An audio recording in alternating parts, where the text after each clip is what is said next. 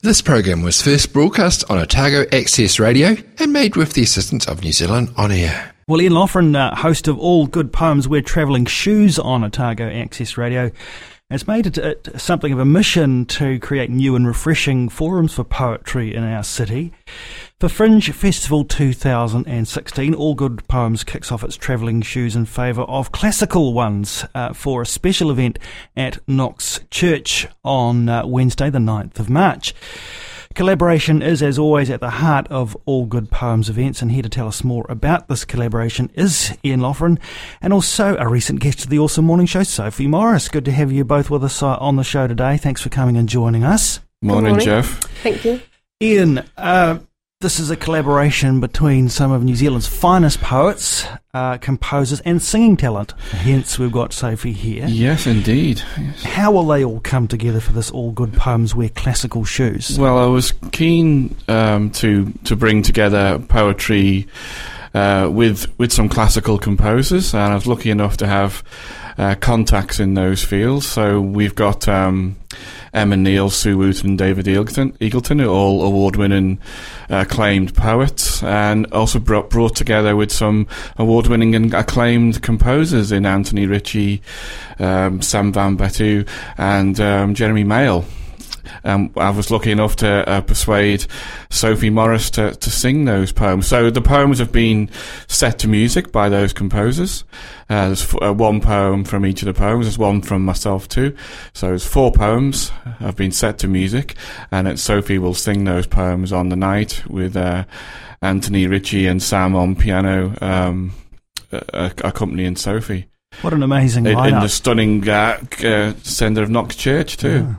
It's um, it's an incredible lineup, Ian. Um, when did this idea come to you? In the middle, at three o'clock in the morning, Yeah, It, it probably was, yeah. Probably when um, my three-year-old was uh, crying for some in the middle of the night.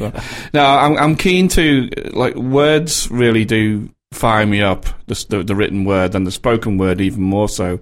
And I was keen to explore what depths that could go to. So, you know, to bring song and composition into those words. Uh, and I've heard Sophie sing those uh, new compositions in her first first rehearsal, and it sounded um, very, very, very good. And I'm glad that you know she could bring her voice to those poems and bring them to life, so to speak. Sophie, we'll talk a little bit about about your role in a moment. But but Ian, how did you go about selecting the various contributors here? Did you have it in your mind that there were certain um, writers and performers that would work best, or was it kind of a, a little bit more random than that? No, um, I, I, you, you'll, you'll be aware because you've seen me around the traps. I do go to a lot of um, poetry events and I go to a lot of musical events. And I was well aware, uh, as as readers and poets, of Emma, Sue, and David's work.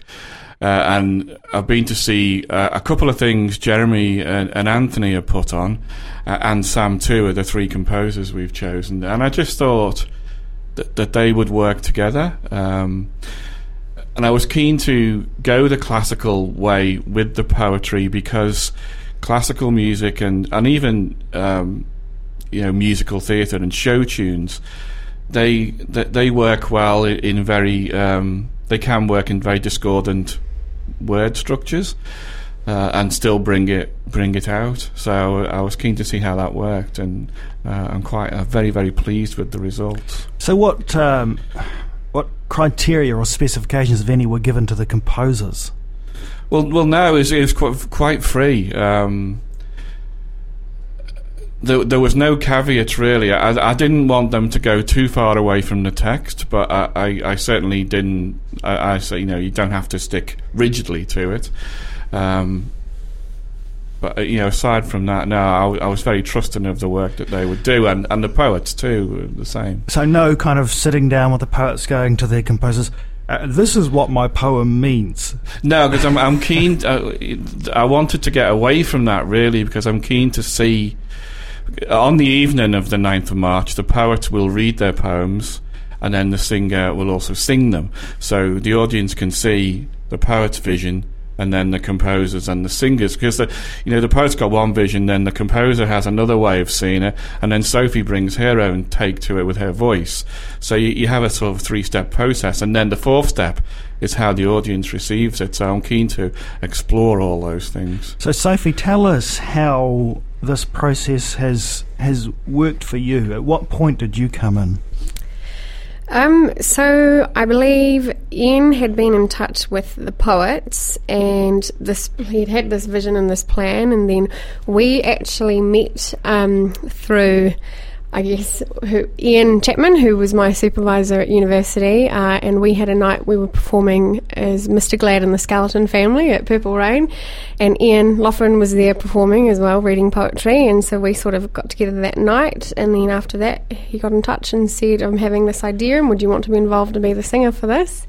Yeah, and so since then we've we've kept in touch, and as the as the poets have given their given their pieces and the composers have written them, they've come to me and we've gone through the learning process and rehearsing. Yeah.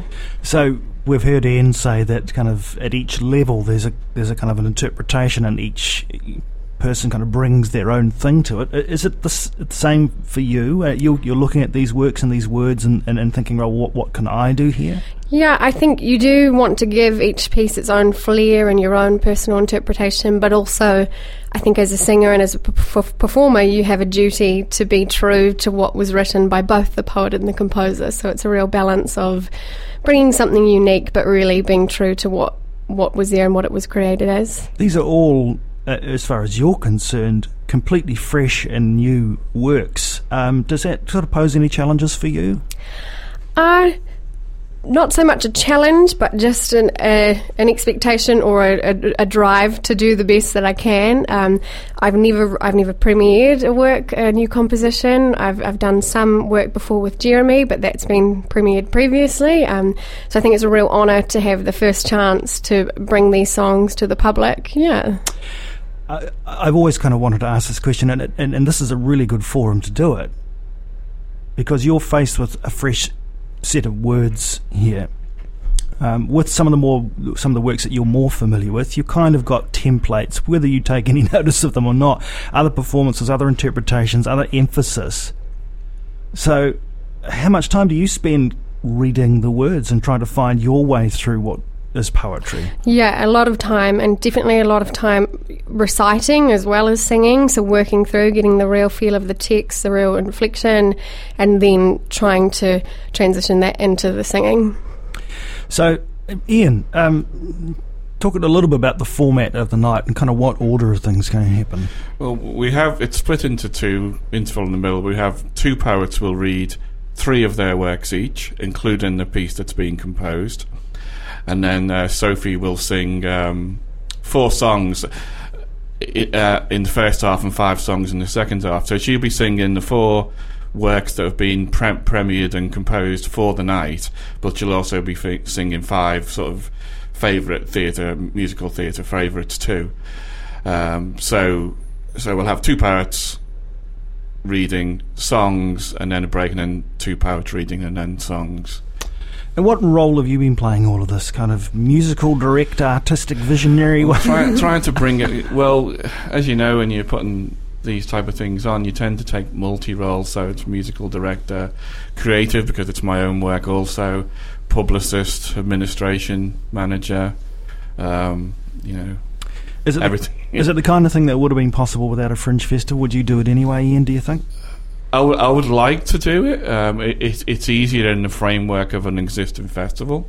I do hope to take this concept, whether the people um, with with the existing team would be lovely. Uh, I'm, I'm in conversation with taking it overseas, uh, so that's a possibility. But certainly, the format of poetry. Um, com- composition, classical composition, and a soprano singer is something I'm very keen, and I, I think it'll work. Uh, and from what I've heard so far, it is working very, very well, and I think it's a very exciting thing for Dunedin to have. So for me, for myself, uh, having the Fringe Festival format is fantastic.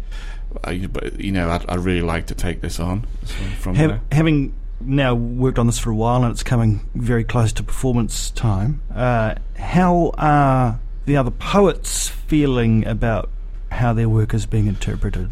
They're, they're very excited. They they haven't heard it yet because I wanted Sophie to get more chance to, to rehearse before I brought her to the poets.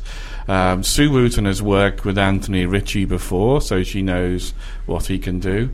Um, so, uh, but they're all they're all very very excited. Um, David Eggleton has worked with uh, musicians such as uh, Martin Phillipps from the Chills before, so he's used to that. But he's never had someone sing his work before. He's he's read it with a musical background. Um, so everyone's very very excited. I'm certainly excited about even my own piece, uh, Sophie singing that, which So- I've heard and. It's No- very, very good. I'm sure it is. Sophie, as excited as everybody else? Yeah, absolutely. Yeah, very excited. All right, well, look, uh, let's talk about performance dates and ticketing, things like that, because this is a not to miss item on the Fringe Festival. No, I think so. uh, well, it's it's on um, March the 9th, which is a Wednesday evening. It's at Knox Church from 7 p.m. Uh, the tickets are available from Dunedin Fringe, uh, which is .org.nz, I believe. Is that is that right? At Have you uh, got that? DunedinFringe.nz. dot NZ, Yeah, so it's even easier. Yeah. so you can get tickets there. There's also an office. Um, it's the old um, I uh, tourist information site. Um, you can buy tickets there too in person. Right, Uh, tickets are twenty four dollars and twenty dollars concession, so it's a very good price for such talent, I believe. It's an amazing lineup, Ian. Congratulations on putting it together. Sophie, thanks for coming and joining us this morning. We really look forward to this, uh, what will be uh, a gleaming highlight, I'm sure, of Fringe Festival 2016. Thanks both of you for joining us on the Awesome Morning Thanks, Show. Jeff. Thank you very much. This program was first broadcast on Otago Access Radio and made with the assistance of New Zealand On Air.